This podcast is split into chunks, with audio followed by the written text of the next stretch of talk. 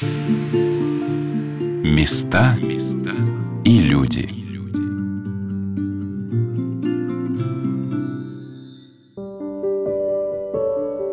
Вы знаете, что такое ген богатыря? Бывают такие люди, для которых история и защита своего отечества становятся главным вектором их судьбы. Они настолько горячо, сильно любят Родину, что все героические и трагические страницы ее истории переживают как события личной жизни. Они становятся частью этого большого, могучего древа, своего родного государства. Такие люди украшают нашу страну своими подвигами, открытиями, своим творчеством. Впервые я познакомилась с картинами заслуженного художника Павла Рыженко в путешествии в Североморск. В Духовно-просветительском центре Североморской епархии была организована выставка репродукций картин Павла Рыженко. Меня поразила пронизывающая все его творчество любовь к России, ее истории, ее героям, святым – и вот, приехав в Калужскую Свято-Тихонову пустынь, я увидела последнюю работу этого художника, на которой отражены, наверное, все самые главные линии жизни России. Это ее духовные корни, это ее военная сила, это и ее государственность. И все это как бы перед лицом врага, который там, на другом берегу. Мне кажется, великое стояние на реке Угре отражает какую-то внутреннюю суть, основу жизни русского человека – он живет всегда напротив всего того, что желает его захватить. Он готов даже иногда уступить и примириться с этим. Но когда приходит время, он встает насмерть и уже не сдвинется ни на шаг. Мы рассматривали диораму «Великое стояние на реке Угре», и как будто кто-то переводил мое внимание от одного сюжета полотна к другому. Экскурсовод Ольга Николаевна Лареева, рассказывая мне о диораме, сказала, что для Павла Викторовича Рыженко было очень важно пробудить в человеке его историческую память, этот ген богатыря. Он действительно относился к своему холсту очень и очень требовательно. В том смысле, что ему надо было передать дух. Он же говорил так, что зритель должен облучиться здесь, вот тем событием. И он хотел, чтобы в большинстве из тех, кто смотрит эту картину, был пробужден ген богатыря. Ген богатыря, который может продолжить историю России самостоятельной и суверенной. Наместник мужского монастыря Успения Пресвятой Богородицы Калужской Свято-Тихоновой пустыни архимандрит Тихон Завьялов рассказал о том, какое впечатление произвел на него Павел Рыженко при первой встрече. Когда я с ним познакомился, вот когда мы пришли заказывать диораму, и Павел после меня появился в кабинет и стал рассказывать о своих картинах и о том, что как бы он вкладывал в каждую картину. Особенно много говорил о царской семье, о царе-батюшке Николае и о тех про проблемах государств, которые были на Руси и есть. И видно, что он, как знаете, из фонтана мощно вытекает вода, так вот из него вытекала эта информация и энергия. Он настолько любит Россию, вот это, это, это уже дар, это харизма. Он так его любит, Россию, но он просто не мог пережить какие-то ошибок, какие-то проблемы, поэтому он хотел даже умереть за Россию. Он ничего не боялся боялся. И, впрочем, он не все его любили за то, что он был очень прямой, откровенный и патриот России. Поэтому мог прямо сказать в лоб о проблемах и как надо решать проблемы. И он был очень образованный, был прекрасный историк. И он не просто писал картины, он изучал это событие, он проникался духом в это событие. Поэтому это уже как бы от сердца уже, от опыта исходило тотальное его творение. Поэтому это был удар харизма. И таких, как он, патриотов, сейчас очень мало. Помните, когда царь Николай II был свергнут, и он сказал, что кругом трусость, измена и предательство. Поэтому вот этот дух трусости, предательства присутствует во многих наших русских соотечественниках. Вот Павел это не было. Он готов был всего себе отдать, лишь бы Россия была великой державой. Поэтому вот как великий патриот, как великий русский человек, как именно христианин, он всего себя отдал на служение вот церкви, России. И, конечно же, вот, может, это отразилось, что он так немного пожил. Но зато он оставил такой яркий след оставил, который не оставляют люди, прожив и 90 лет. Батюшка вспоминал о том, как начиналась работа над диорамой, когда в монастыре решились на ее создание. Павел духовно сокормлялся. Он и в последнее время лечился в нашем монастыре. Он полюбил монастырь, и он был для него как бы духовной мамой. Поэтому он, любя обитель и решаясь духовные проблемы, он захотел что-то сделать особенное для монастыря. Конечно, идея была не его создать диораму, но когда мы приехали в студию Грекова с предложением создать диорамы, конечно, немножко так улыбались скептически, зная, сколько будет стоить. Из первого было, а деньги где возьмете на меня, спросили. Я пытался что-то объяснять, что там а, Бог пошлет. Еще больше вызывало улыбку у этих людей. Но потом, когда я назвал реально, откуда могу взять первые миллионы, как аванс. Как хорошо мы сказали, мы вот на эту сумму сделаем пока проект диорамы. И тогда пригласили Павла Рыженко, Павла Викторовича, который работал в студии Грекова. Он так обрадовался, узнав, что мы из Тихоной пустыни, что именно Калужская земля сам калужанин. И он и мечтал и ждал какой-то возможности чем-то облагодарить Калужскую землю, что она его родила, что он здесь вырос, что он калужанин. Поэтому он так вдохновился этим, что стал даже меня подгонять, ну скорее, скорее, давай, давай, давай. И мы знаем, что он стал диораму сам, буквально считанные месяцы написал ее, потому что он хотел ее создать. Это был его птичий полет, так выразиться. Самой вершины его творчества было. Поэтому это было вдохновение с неба, я думаю, что он захотел это сделать и сделал диораму. Поэтому, сказать, это уже это сверхъестественно. Сам факт, что это сам все полотно диорамы написал один художник, Павел, без подсобников, написал всего за, по-моему, три месяца написал всего. Когда соседи слышали, говорят, это нереально. Обычно на полотне работают 20 человек работают. Есть мастер, который делает лики там или руководит, но одному написать все за три месяца это нереально. Поэтому, конечно, это был дар Божий. Когда я побывала в зале, где представлена диорама «Великое стояние на реке Угре», где и предметный план, и звуковое оформление, все выполнено по замыслу художника, я подумала, что это было его личное стояние за Россию, которое Павел Рыженко осуществлял всей своей жизнью, всем своим творчеством. Небольшой зал музея посвящен самому живописцу. Там представлены детские рисунки и фотографии автора, снимки с родителями, известными людьми. Есть его вещи. Все это для наших потомков через 100-200 лет будет ценными реликвиями. А мне, простояв напротив диорамы более часа, захотелось туда вернуться и рассмотреть вновь все мельчайшие детали этого замечательного полотна. Отец Тихон продолжил свой рассказ о том, как художник работал над диорамой. Сам Павел рассказывал, что обычно как делают? Делал макет, эскизы, какие-то наброски. Я ничего не делал. Я просто стал, взял кисть и стал рисовать. И сама руками рисовала. Я даже без эскизов. Просто что мне приходило в голову, как бы все, какие появились образы появлялись, эти образы я переносил на полотно. То есть кто-то ему внушал и подсказывал, как он делал эту диораму. Поэтому это считается сверхъестественное вмешательство неба для создания диорамы. То, что эти факты, что она была сделана диорама без, опять же, фондов, а без государственной поддержки. Просто сам монастырь неизвестно откуда взял деньги и построил здание, создал диораму. Сейчас это все сами об этом думаю, думаю, как это еще могло получиться. Это невероятно, но это есть, это чудо. Поэтому, говорит, кто говорит, Бога нет, пожалуйста, это просто, даже если государство захочет построить диораму, оно даже в эти сроки не уложится. Поэтому мы благодарим Бога, Богородицу, Тихо Преподобного за то, что мы встретились с Павлом Риженко. Мне кажется, все, кто попадают в это место, на берег Угры, во Владимирский скит Свято-Тихоновой пустыни, как будто заряжаются каким-то вдохновенным творческим импульсом.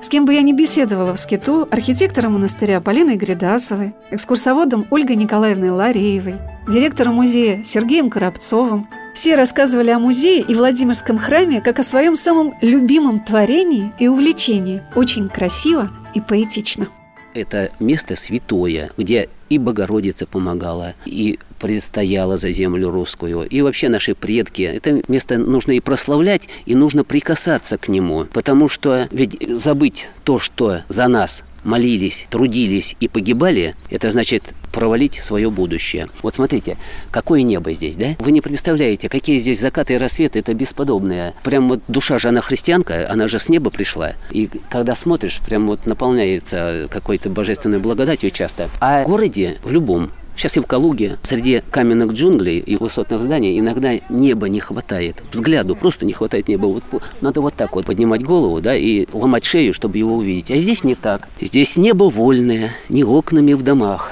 Тех городских больших многоэтажных. И нет здесь напряжения в умах. Отделы суетных и очень важных. Великой сечей было поле Куликова. Стоянием прославилась Угра. С ордой войны мечом и божьим словом – Картины битв рисую я с бугра, и очень может быть, что пять веков назад на этом месте, где сейчас стою я, стоял ордынский хан по имени Ахмат и говорил, вновь Русь я завоюю, но Русь, пройдя не раз дорогой бед, что делать? Бог ей дал судьбу такую. Тогда сказала хану твердо «нет», поставив в бедах только запятую. Потом не раз тебе еще угра, коней поила и Литва, и шляхта. С большим трудом, но все же на ура мы их прогнали, и была здесь шахта. А вдоль угры зеленые просторы, меж кочек видятся следы копыт, по берегам туманы и дозоры. Не вспомнишь предков, будешь сам забыт. Так вот, все, что здесь есть, и храм Владимирской иконы Божьей Матери, преподобного Сергия, диорама, память к Ивану Третьему, сама угра, пояс Богородицы, это для того, чтобы мы помнили силу молитву и ратного подвига наших предков, которые для нас создали эту землю. Забыть это нельзя. Особенно важно, конечно, передать это младшим нашим соотечественникам. Рассматривая диораму «Великое стояние на реке Угре», можно подробно и последовательно изучать историю России. Калужские школы часто привозят своих детей на такие живые уроки истории. Казалось бы, музей посвящен одному событию, но вместе с тем он создает богатую, объемную картину всей средневековой Руси. Ольга Николаевна, проводя меня по залу музея, показала оружие и доспехи того времени – пуговицы, монетки, образки, уникальные археологические находки. Есть макет маленькой пушечки. Конечно, хотелось бы, чтобы такой макет в полную величину, полтора метра здесь был, но пока вот только Именно маленький макет. Были, да? да, да, да. Они стояли на лафетах. Уже Аристотель Ферраванти действительно создавал, чтобы пушки перевозили легко с места на место. Здесь нет у нас арбалетов. Вот беда но зато есть наконечники стрел. Основные стрелы здесь указаны именно как бы э, пробивающие броню. Вот так. И сквозь кольчугу эти узенькие стрелы могут Это стрелы пройти. татарские? Это стрелы и те, и другие. А вот здесь мы видим с вами острие с улиц. С улицами назывались дротики. Именно с улицы русское название. Мы видим острие копья. И мы тут шутим, не лезь на рожон, какого рожна тебе надо? Вот те самые выражения, они обретают полный смысл. Рожно от слова рог, острие. Ну, а вот тут уже реконструкция. Это крага, перчатка, это меч, это наколенники, налокотники, щитки, защищающие руки, наручи, щитки, защищающие ноги, на ножи. И опять подлинные предметы эпохи. Вот это крепеж упряжи. Вот это удила, чтобы поворачивать лошадь направо-налево, подкова и стремя для всадника. Ну а вот далее витрина показывает нам вооружение. Здесь ордынский шлем «Мисюрка» наш. А вот здесь мы видим совня, оружие рубящее. И вот эти дротики с улицы и топорки, и дротики с улицы, и топорки метались во врага. Это все подлинно? Большинство, да. И вот, того времени? Да. Это, конечно, реконструкция, вот с улицы, да, это парки. Вот подлинный Откуда же точно. А здесь у нас раскопки запрещены. Но наши благотворители, да и сам монастырь находят места, где это можно приобрести. Конечно, по времени, чтобы оно было соотнесено. Вот оно копье, вы видите, секира. Копье подлинное, а вот секира и двуручный меч – это уже реконструкция. Я тоже поучаствовала в исторической реконструкции и почувствовала себя древним воином. Правда, смогла удержать на своей голове только шлем, а в руке щит. А русские богатыри еще носили на себе кольчугу и вооружались кистенем и палицей. Здесь у нас есть такой активный момент. Мы разрешаем одевать шлем и щит, брать в руки кистень и палицу. Ребятам очень нравится. Ой, можно я шлем надену? Пожалуйста. Пожалуйста. Вот Ой, так. я все вижу. Я все вижу если, в этом шлеме. Да. Ну как же он тяжел. А если еще и щит, возьмите в другую руку. Вот, пожалуйста, продевайся. Вот это да. Немножко, мне кажется, это вот надо так. представить на сайте Радио Вера. Как вооружается христианин, когда он любит свою историю и молится Богу. Он держит в руках щит, на голове у него шлем спасения, но у корреспондента Радио Вера и еще диктофон. Сегодня на «Волнах Радио Вера» мы рассказываем о Владимирском ските мужского монастыря Успения Пресвятой Богородицы Калужской Свято-Тихоновой пустыни, где был создан музей диорамы «Великое стояние на реке Угре». Когда тебе предстоит изучить то или иное историческое событие, ты невольно доверяешься тому, что написано о нем в трудах историков. Но мне кажется, что даже очевидцы не смогли бы подробно и достоверно описать, как все это происходило. Только потому, что невозможно одному человеку одновременно находиться в нескольких местах. И в шатре Ахмата, и в Москве в Успенском соборе, и в ставке великого князя Андрея Меньшова и Иоанна Молодова, рядом с бродами на реке Угре – Длившееся несколько месяцев противостояние русских и татаро-монгольских войск имело и свое начало, и развитие, и кульминацию. А вот на художественном полотне, где изображено много картин и образов, возможно погрузиться в атмосферу этого события, и тогда история начнет оживать перед твоими глазами.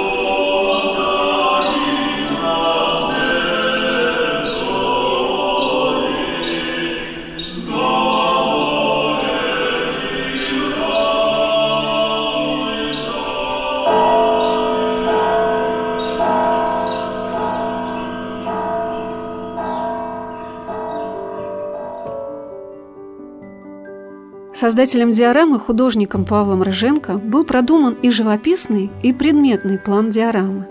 Не скрою, находясь в зале, где она представлена, мне казалось, что раненый русский воин сейчас повернет к нам голову, а татарский пленный что-то громко прокричит. Настолько достоверным, настоящим казались незаметно перетекающие друг в друга живописный и предметный планы.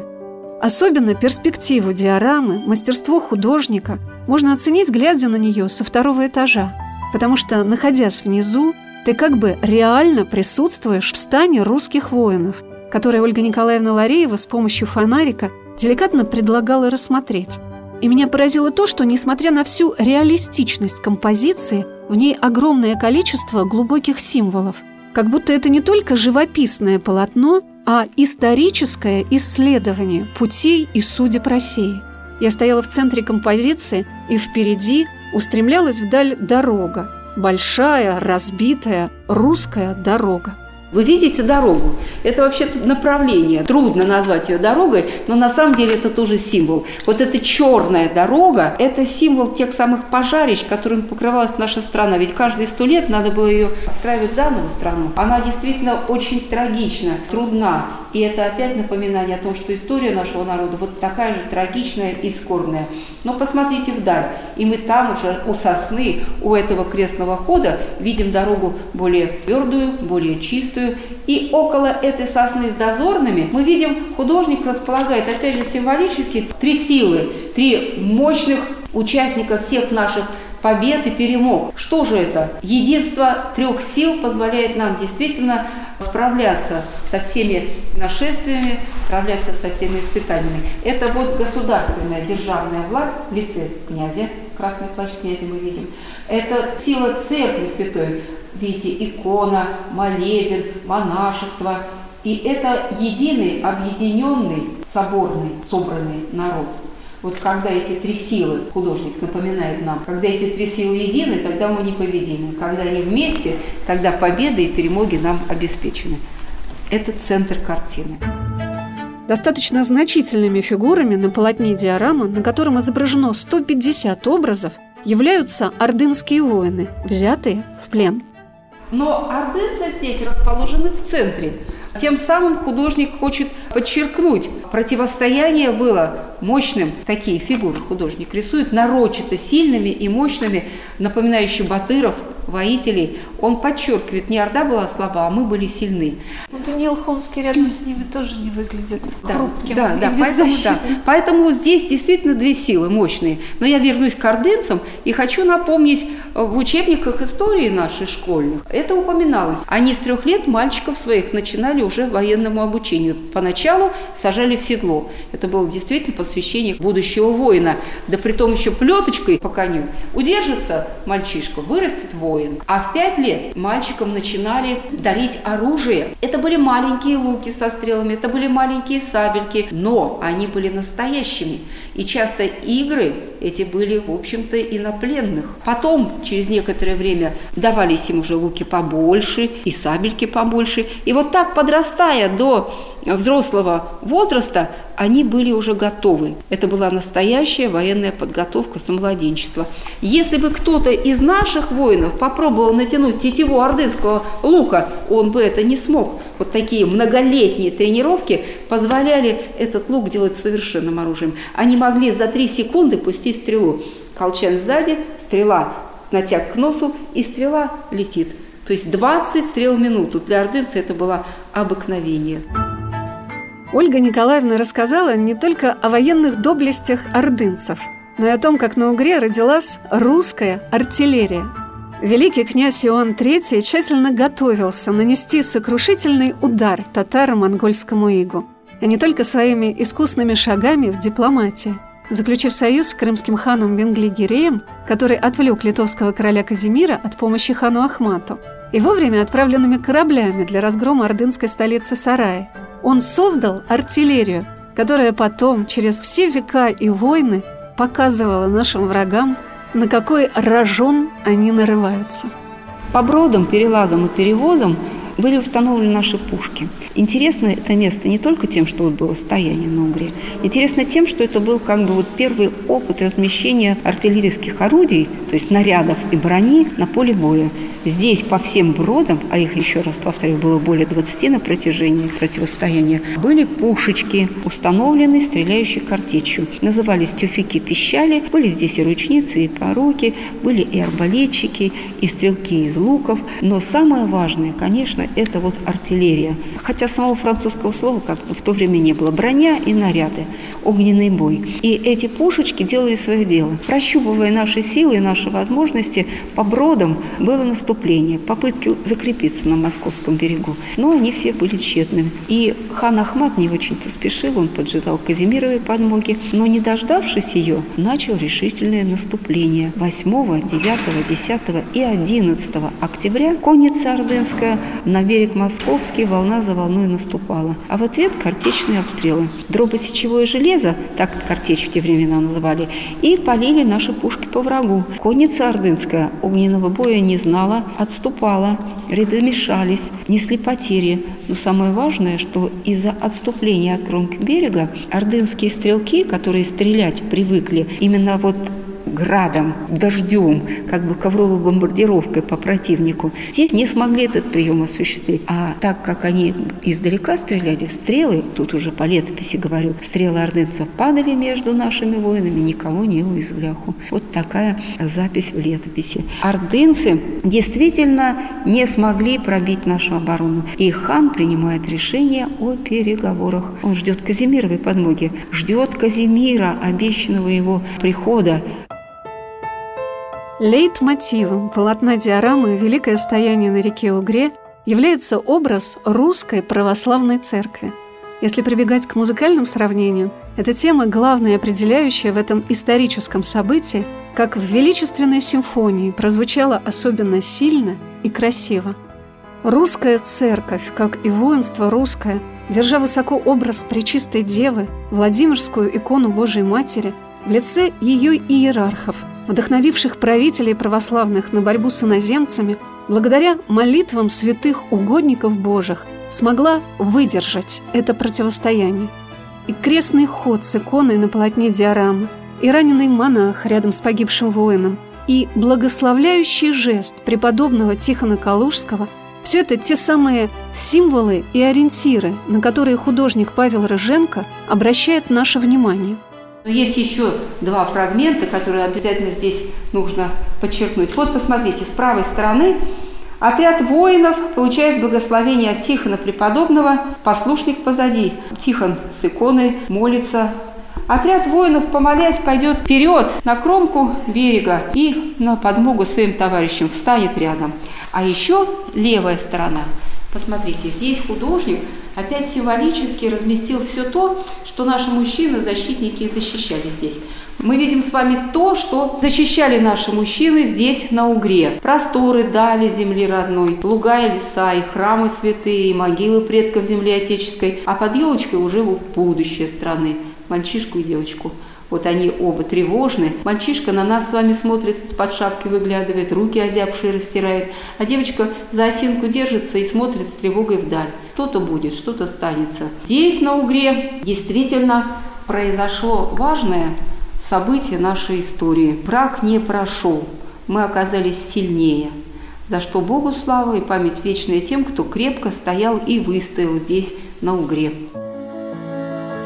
Мне почему-то особенно запомнились эти дети рядом с деревом. Так символично нашел им место в этом историческом полотне художник. Ведь приходя сюда, в скит монастыря, рассматривая то, как это было пять веков назад, наши дети тоже пристально смотрят вдаль.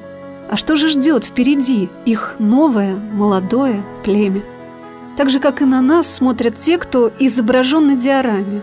И брат Иоанна III Андрей Меньшой – проживший лишь год после стояния на Угре, и Иван Молодый, сын государя, который после этих студенных угорских ночей так и не смог поправить своего здоровья и умер тоже очень рано.